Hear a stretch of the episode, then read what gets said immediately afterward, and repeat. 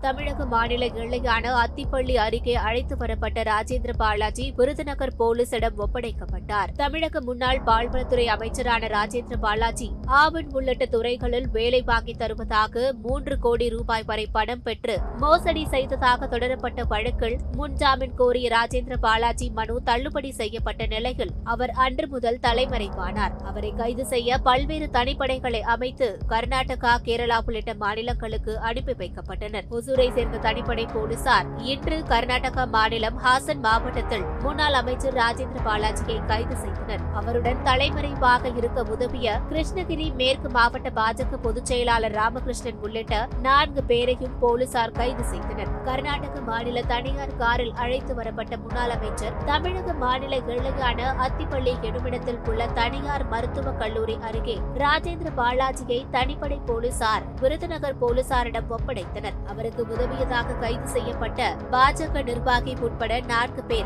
முன்னாள் அமைச்சர் ராஜேந்திர பாலாஜி என ஐந்து பேரும் பலத்த பாதுகாப்புடன் அனுப்பி வைக்கப்பட்டு விருதுநகர் அழைத்து வரப்பட்டு வருகின்றனர்.